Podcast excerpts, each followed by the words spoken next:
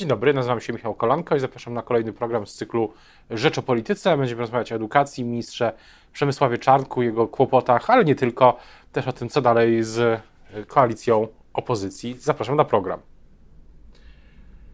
A Państwa i moim gościem jest dzisiaj Katarzyna Obnauer, posłanka nowoczesnej z Warszawy. Dzień dobry. Dzień dobry, witam. Zacznijmy od tego, właśnie od tych wspomnianych przeze mnie kłopotów e, ministra Przemysława Czarnka, bo to też jest e, pani zasługa i pani koleżanki, pani Krystyny Szumilas. E, kontrole w ministerstwie wykazały istnienie pewnego schematu, nazwijmy to tak. I pytanie, na ile to jest pani zdaniem powa poważna, te poważny temat polityczny? Minister Czarnek wczoraj przyparty dosłownie zresztą do muru przez dziennikarzy, no mówi, że pieniądze nie idą na lewackie organizacje, że to 40 milionów złotych to nie jest dużo. No i w ogóle o co chodzi?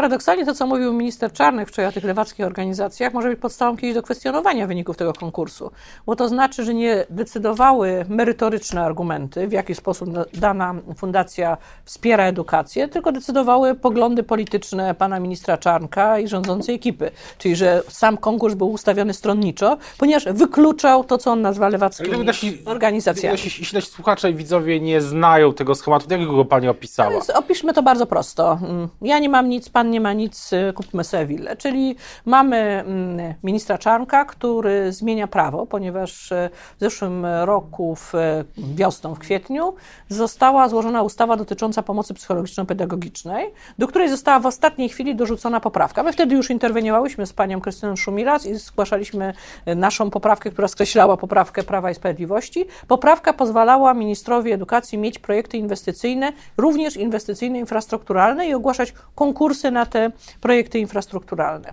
Zostało to natychmiast wykorzystane, ogłoszone najpierw rozporządzenie o tego typu projektach w lipcu, w sierpniu ogłoszony konkurs. Bardzo mało czasu dla organizacji do złożenia dokumentów, ponieważ trzeba je złożyć w ciągu miesiąca do 23 września, a jest to trudne, dlatego że trzeba przedstawić na przykład e, propozycję kupna konkretnego budynku. Czyli trzeba mieć już, rozumiem, jakąś umowę przedstępną, dogadane ze sprzedawcą, że kupujemy konkretny Czyli budynek. Pani, że to wszystko było ustawione.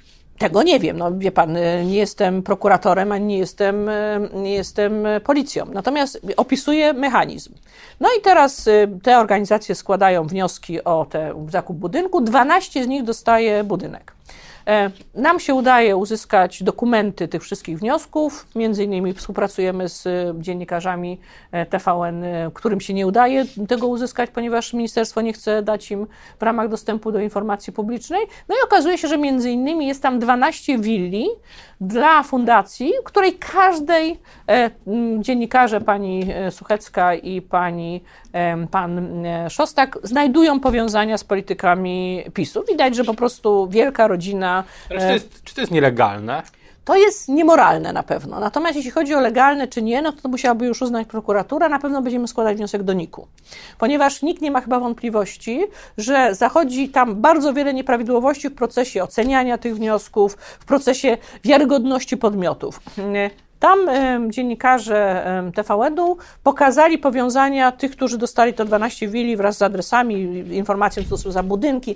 Budynki są wspaniałe. Jest to piękna willa na Mokotowie z taka o wartości historycznej, ale jest to również budynek w pięknych krajobrazach, na przykład 500 kilometrów od miejsca, gdzie dotychczas funkcjonowała e, fundacja, ale o charakterze bardzo pięknym, turystycznym. W związku z tym to bardzo różne budynki, 12 budynków z naszych pieniędzy publicznych, wszystkich obywateli, właściwie z waszych e, Polacy, idące do fundacji. Ale tam jest, tak są jeszcze również perełki, które też wspólnie z Krystyną Szumilas znalazłyśmy, że na przykład 500 tysięcy dostaje stowarzyszenie, Stowarzyszenie Solidarni imienia e, Popiełuszki, które okazuje się, że ma w KRS-ie napisane, że jest zarejestrowane 20 września 2022 roku. Przypomnę, że dokumenty trzeba było złożyć 23 września, czyli na trzy dni przed y, złożeniem dokumentu jest zarejestrowane stowarzyszenie i okazuje się, że oni tam właściwie piszą wprost, że chodzi o to, żeby ocieplić y, przyziemie kościoła.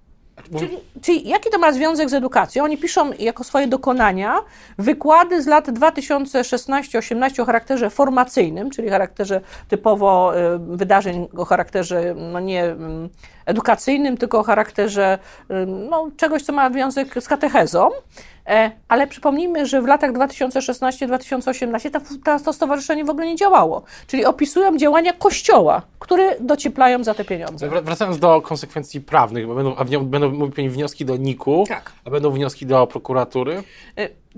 W Polsce po pierwsze mamy w tej chwili prokuratorę Zbigniewa Ziobry, więc wiemy, że ona zwykle nie podejmuje działań, ale e, mechanizm jest taki, że jeżeli złożymy wnioski do NIK-u i NIK podejmie działanie, bo NIK nie ma obowiązku podjęcia tego działania, ale może podjąć działania, to efekt jest taki, że NIK może skierować wnioski do prokuratury. I o tyle te wnioski NIK-u do prokuratury są o tyle ważne, że NIK ma szanse kontrolne, które może wykazać, jakie nieprawidłowości na przykład na etapie podejmowania decyzji, opiniowania tych wniosków, bo my mamy też y, eksperckie opinie z, y, z tego w tym konkursie poszczególnych wniosków. Też dostałyśmy z Ministerstwa Edukacji, to jest kolejna nasza była kontrola. I okazało się, że w niektórych przypadkach mamy do czynienia z sytuacją, w którym ta komisja oceniła negatywnie projekt, a on i tak dostał dofinansowanie. Wątpliwe jest również to, czy to jest w ramach prawa, że minister może dowolnie zmienić ustalenia wcześniejsze komisji, czyli mamy do czynienia z sytuacją, w której na jeden budynek zostało przyznane dofinansowanie, a potem decyzją ministerstwa można zmienić to na zupełnie inny budynek. To przynajmniej w dwóch przypadkach mamy w dwóch różnych e, fundacjach. Kolejna kwestia. Wszystkie te fundacje dostały propozycję aneksowania, żeby móc wydatkować te pieniądze w roku 2023. Czyli na konto dostały w 2022, ale miało być tak, że realizacja w 2022 przedłużono wszystkim na rok 2023. Pytanie, Czyli... Mhm. Pytanie o dalsze też kroki, dalsze kontrole, bo z tego co wiem, to też dzisiaj pani i pani i pani minister Szumilas planują kolejne kontrole. O, o, co, o co tym razem chodzi? E, dzisiaj idziemy do Polskiego Holdingu Nieruchomości, ponieważ e, jedna z tych willi, kupiona przez Fundację e, Polska Wielki Projekt, jest willą kupioną od Polskiego Holdingu Nieruchomości, który jest podległy jako spółka Skarbu Państwa ministrowi Sasinowi. To zresztą ciekawe, dlatego że konkurs ogłasza minister Czarnek. W Radzie Programowej Kongresu organizowanego przez Fundację Polska Wielki Projekt jest minister Gliński, a nieruchomość kupują od y, podległego podmiotu ministrowi Sasinowi, czyli mamy trzech ministrów, jedną willę. I teraz, co jest ciekawe, ta willa była wyceniana kiedyś. Była wyceniona w roku 2014 y, i wtedy była wyceniona na 6 milionów złotych. Od roku 2014, z tego co wiem, to w Warszawie właściwie wszystkie nieruchomości ich cena wzrosła. Natomiast willa teraz jest sprzedana za 5,5 miliona złotych. W związku z tym chcemy się dowiedzieć, jakie były czynności Polskiego Holdingu Nieruchomości, które miały doprowadzić do sprzedaży tej willi. E, ona, z tego co wiem, była niewynajmowana, bo nie znaleźli najemcy. Nie wiem, czy opuszczali cenę, czy robili coś, żeby tego najemcę mieć. No w każdym bądź razie ta fundacja była bardzo przekonana, że po pierwsze kupuje ją po cenie okazyjnie, co wpisali w, mm, w swoim wniosku, ale co więcej, ta fundacja opisywała, że jest w bardzo ścisłych kontaktach z tym e, Narodowym e, Holdingiem, znaczy Polskim Holdingiem e, Nieruchomości. Co do pytania konsekwencji polityczne, w przyszłym tygodniu posiedzenie Sejmu, czy będzie Pani przekonywać kolegów, koleżanki z Koalicji Obywatelskiej, z innych partii opozycyjnych, żeby złożyć wniosek o wotum nieufności dla ministra Czarnka? Na pewno będziemy rozmawiać o tym, co z tym zrobić. Na pewno będzie wniosek do NIK-u. Natomiast jeśli chodzi o wotum nieufności, no zdajmy sobie sprawę z jednej rzeczy. E, PiS y, najczęściej wtedy broni do upadłego swojego ministra, co więcej robi to w środku. Dokładnie, tak robi to w środku nocy, zdarzyło. co więcej i zwykle to jest tak, że ten minister potem wychodzi z dumą i powiedziane, no koledzy mnie wybronili. My staramy się jak najwięcej, żeby z tego, co jest wiadomo o działalności ministra Czarnka, trafiło do y, szerokiej publiczności, znaczy do wszystkich obywateli, do wszystkich wyborców, ponieważ mam wrażenie, że Polacy najlepiej są w stanie ocenić takie rzeczy, jak się okazuje, że ktoś dostaje willę za 5 milionów, którą zaznaczę, że y, tam jest okres trwałości projektu, czyli minimalny 5 lat. Czyli część z tych fundacji po pięciu latach już będzie mogła dowolnie dysponować tą, tą nieruchomością. Ona wcześniej będzie ich, ale po pięciu latach będą mogli na przykład wynająć na cele komercyjne. Czyli takie tworzy się taka spółka srebrna, no bo z czego utrzymywał się e, politycy PC czy tam PiSu, kiedy, kiedy mieli gorsze czasy? PC, PC tak. No z, z, dokładnie z tego, że była spółka srebrna. Mamy mnóstwo takich spółek srebrnych, które powstają w otoczeniu. Pani powiedziałaby, że ta sprawa spycha minist politycznie ministra Czarnka do defensywy i cały PiS? Nie tylko ta sprawa. Znaczy minister Czarnek powiedziała, że nie ma dobrej pasy. E, przypomnę, że dwa razy mu zawetowano Lex Czarnek. Prawo nazwane jego imieniem. I to myślę, że miałyśmy też w tym spory udział wspólnie z panią Krystyną Szumila, z Barbarą Nowacką i Kingą Gajewską, bo myślę, że miała wpływ wizyta nasza w, u pani prezydentowej, która wyraźnie była przeciwna temu prawu, więc pierwsze weto e, bodajże w lutym 2000, luty, Tuż marzec. po wybuchu wojny. Tuż po wybuchu wojny w luty, marzec 2022. Drugie weto w grudniu 2022. Rezygnacja z Lex Czarnek 3.0 ministra Czarnka, który już zapowiedział, że już nie będzie drugi raz, trzeci raz składał. To jest jedna rzecz. Druga hit Roszkowskiego, bardzo promowany podręcznik przez pana ministra Czarnka, który nie zyskał zupełnie akceptacji. Tu też była nasze kontrole związane na przykład z recenzentami i to zupełnie zostało pełna klęska podręcznika i pełna klęska ministra Czarnka. Kolejna rzecz, z której minister Czarnek się wycofuje, to jest kwestia tego, że chciał, żeby obowiązkowa była religia bądź etyka. Już wiemy teraz, że z tej propozycji się również wycofuje minister Czarnek. W związku z tym na wielu obszarach można powiedzieć, że mamy Może jest tak, że- ministra Czarnka. Może to jest tak, że PiS, e, że cały PiS zwija po prostu fronty tam, gdzie ustawy są. Ja pisałem, pisałem w, kilka dni temu o tym, że o takim krótkim, o takim zestawieniu tych projektów, które są dla Prawa i Sprawiedliwości najważniejsze. Jednym z nich oczywiście był kodeks wyborczy i na ustawa o Sądzie Najwyższym, wiatraki. No dobrze, to ja zadam inne pytanie. projekty, rzeczy, Co które są- ministrowi Czarnkowi wyszło? Tylko dokończę, rzeczy, które są kontrowersyjne politycznie, jak religia obowiązkowa w szkołach, trudno sobie dzisiaj zresztą to wyobrazić, jak to miało być prowadzone, po prostu są skasowane w imię kampanii To wyborczej. miała być to obowiązkowa religia bądź etyka, czyli że musisz wybrać i nie możesz zrezygnować z obu. Ym, Ja nie wiem, czy one są kontrowersyjne, ale w zeszłym roku minister Czarnek bardzo to głosił i mówił, że nie może tak być jak obecnie, że mm, uczniowie głosują nogami i wypisują się z religii. W związku z tym albo religia, albo etyka powinna być obowiązkowa. Ja wiem jedno. Jeżeli byłoby trudno wymienić coś, co jest sukcesem ministra Czarnka. I niestety mm, jest to, są nie tylko stracone czasy dla edukacji, ale to jest cofnięcie polskiej edukacji, te lata Czarnka. Czarny czas dla polskiej edukacji. Też pytanie, jak to będzie wyglądało w przyszłości, bo jest, e, zbliża się kampania wyborcza, i to jest pytanie o, o rolę edukacji w tej, w tej kampanii. Jak, jaka będzie? Znaczy, Bo zwykle edukacja ma gdzieś tam w kącie programów e, znaczy w każdym programie, w każdym były, programie ale gdzieś- edukacja była. gdzieś daleko i dziennikarze Jeżeli też się obserwujemy, jeżeli obserwujemy spojrzenie Polaków na edukację, były takie niedawno badania i to Cebosu, co jest ciekawe, to e, ocena polskiej szkoły bardzo spadła za czasów PiSu, ale dramatycznie spadła. W związku z tym, jeżeli weźmiemy to pod uwagę, to edukacja może mieć większe znaczenie w tej kampanii wyborczej, bo po prostu ona dotyczy bardzo dużej grupy Polaków, bo ona nie dotyczy nie tylko dzieci, ale ona dotyczy ich rodziców, e, dotyczy ich dziadków, dotyczy właściwie wszystkich bliskich. Jeżeli widzą, że polska szkoła jest e, coraz gorsza, a tak oceniają to w ramach badań Cebosu, to można przypuszczać, że edukacja będzie miała znaczenie w kampanii wyborczej, że ludzie będą czekali oferty na ofertę, która pokaże, że ta edukacja może być ciekawsza, bardziej praktyczna i mniej stresująca dzieci, bo mamy też rekordową liczbę prób samobójczych w roku 2022. Przechodząc do, czystej, do kwestii, kwestii politycznych i dzisiaj Czystej polityki. czystej polityki, wczoraj Sejm, Senat, przepraszam, przyjął ustawę, przyjął poprawki do ustawy o Sądzie Najwyższym. No i to będzie jeden z tematów, e, kolejny miesiąc pod znakiem KPO.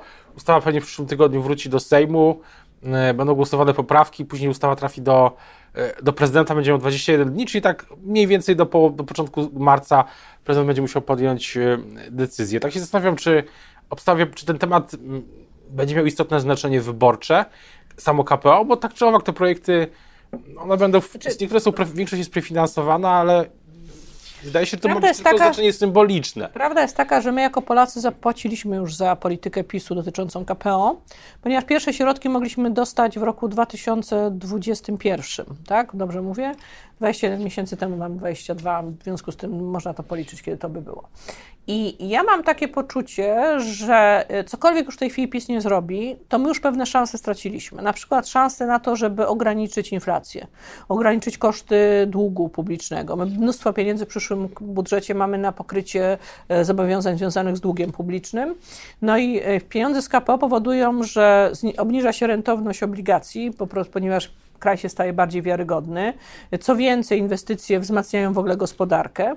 Więc w tym znaczeniu mam wrażenie, że PiS już przespał swoją szansę związaną z KPO. Teraz nawet jak już dostaniemy te pieniądze, to są to pieniądze, można powiedzieć, wymuszone, e, wymuszone również przez opozycję, opozycję, która w końcu musiała współpracować z rządem w znaczeniu wstrzymania Musiał, się. W... Musiała? Szluchowie mówi, mówi inaczej. Musiała, dlatego że, nie- chce, musiała w tym znaczeniu, że chcemy tych pieniędzy dla Polaków. To znaczy, że y, dla, musiała w tym znaczeniu, że rząd PiSu musiał y, korzystać z pomocy opozycji, żeby móc to przeforsować, bo jest tak podzielony wewnętrznie, że nie mógł liczyć Tak na swoją, będzie- swoją, y, swoją większość. Tak samo będzie z ustawą wiatrakową, ona jeszcze się przez, przez, przechodzi, przez, przez, Znaczy- przechodzi przez komisję. W przyszłym tygodniu być może na sali plenarnej będzie drugie i trzecie czytanie.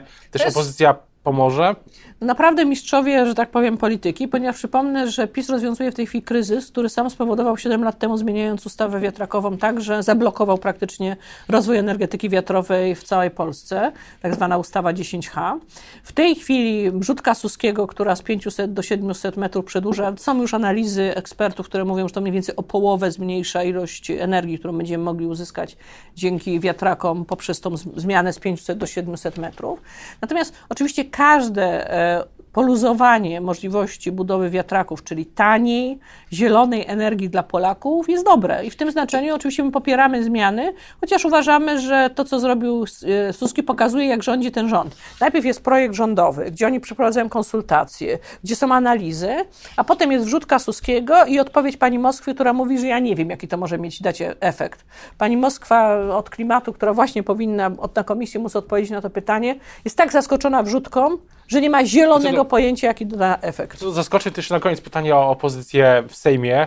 Czy, czy, on, czy, czy zaskoczy czymś, e, mamy nowy, nowy miesiąc, luty, y, i y, czy w pierwszym, zaskoczy czymś opozycja w lutym, w sensie porozumienia na przykład w Senacie, które by utorowało drogę do jakiej formy porozumienia w Porozumienie Sejmie? w Senacie właściwie już jest faktem. To znaczy, to jest kwestia nie jest dopięcia. ogłoszone. Tak, ale ja myślę, że ponieważ całą kampanię trzeba planować na pewne takty, to myślę, że nadejdzie taki moment, w którym uznają liderzy, że je ogłoszą.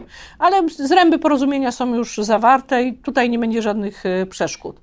Czy mm, inne będą decyzje? No dzisiaj jest sondaż. Sondaż, który pokazuje dość jednoznacznie, że zarówno w układzie jednej listy, jak i w układzie dwóch list, czyli jednej konsolidacji Koalicji Obywatelskiej z Polską 2050 i z PSL-em, a y, obok Lewica mm, kontra PiS, zwyciężamy znacząco. Ja takiej listy może, może nie być, to może być lista z samorządowcami, tak dla Polski i z PSL. Dla Pani to nie jest y, problem, żeby być na liście z, z politykami, y, z, PSL-em, z politykami, którzy Nie, mają nie jest to dla mnie problem, są dlatego dużo że... bardziej konserwatywni Oczywiście. niż nowoczesna. E, My jakby odpowiadamy i rozumiem, że to mówi Donald Tusk, że ci kandydaci, którzy trafią na tego typu listy z ramienia Koalicji Obywatelskiej, dokładnie on odpowiada za Platformę Obywatelską, w przypadku nowoczesnej to jest oczywiste, e, będziemy za pewnymi rozwiązaniami, które mają charakter progresywny. Kwestia związków partnerskich, kwestia liberalizacji aborcji. I to jest oczywiste. Natomiast kiedy się zawiera koalicję, to zawiera się również pewien kompromis. I w, na przykład w PSL-u jest, rozumiem, e, rozwiązanie, które mówi o tym, że tam każdy decyduje sam w takich przypadkach Władysław głosowań. Kosiniak-Kamysz mówi, że, Kosiniak-Kamysz mówi, że potrzebne jest referendum w sprawie aborcji. No my nie jesteśmy zwolennikami referendum, jesteśmy zwolennikami tego, żeby Polki, podobnie jak e, większość e, mieszkanek Unii Europejskiej, miały takie same Ale- prawa, ale- czyli prawo do decydowania. Ale podsumowując, bycie z, z konserwatystami to nie jest absmak, jakby to powiedział Jarosław Kaczyński. Są cele ważniejsze. No. Najważniejszym celem jest w tej chwili wygranie z PiSem, bo większych konserwatystów to już nie będziemy mieli. Przypomnę, że zabrali Polkom prawo do decydowania w dramatycznej sytuacji, na przykład wady letalnej płodu, kiedy kobietę narażają i na ryzyko związane z jej zdrowiem, i na ryzyko związane z jej psychiką, czyli e, urodzenie dziecka, które ma śmiertelną wadę i umiera często w ciągu pierwszych tygodni, miesięcy, często w męczarniach. O tym o, y, będziemy mówić y, w przyszłości, w przyszłym tygodniu o kolejnym posiedzeniu Sejmu. Teraz y, bardzo już dziękuję za rozmowę. Dziękuję bardzo. Państwa i moim e, gościem dzisiaj była Katarzyna Rubna, e, posłanka nowoczesnej z Warszawy. Dziękuję bardzo i zapraszam ponownie jutro w imieniu Jacka Nizinkiewicza.